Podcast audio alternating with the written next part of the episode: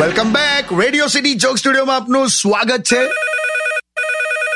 અલા આજે તો બહુ ફોન આયા યાર આપણે જગ્યા બદલી નાખવી પડશે યાર કોણ છે ઉપાડજો એ. હલો હેલો આ જીજુ છે એની જાત મહેશ હે મહે અલા મહેશિયા હા જીજુ કઈ છે લા ભાઈ તું કઈ છે અરે જીજુ શું કહું તમને આઈ હેટ વેલેન્ટાઇન ડે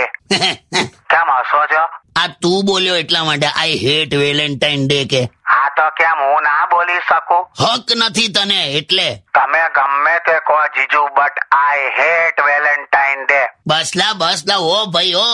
તને એકવાર જોયા પછી ભેંસ દૂધ નથી આપતી અને તું કે આઈ હેટ વેલેન્ટાઇન ડે તું શું થયું છે એ કહેવા માંડ મને એક છોકરી ગમે છે તે તને ગમે હામેનું બોલ ચાલ અરે સામેનું શું કહું એ ઊભી રહે તો હું આગળ વાત કરું ને હું એકચ્યુઅલી એને પ્રપોઝ કરવા ગયેલો મહેશિયા તે પ્રપોઝ કર્યો અરે જોરદાર તૈયારી કરીને ગયેલો પણ ના ના પણ પણ જવા તે શું કર્યું એ કે પેલા હું એ છોકરી પાસે ગયો અને મેં પ્રપોઝ કર્યું આ રીતે કે એક્સક્યુઝ મી તમે જો મને હા પાડશો ને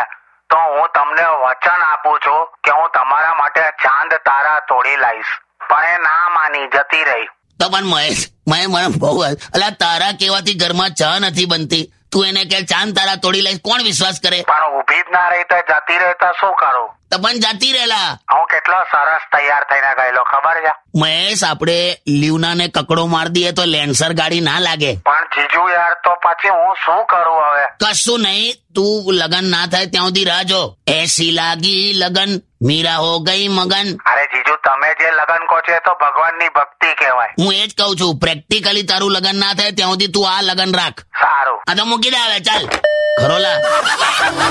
ખરોલા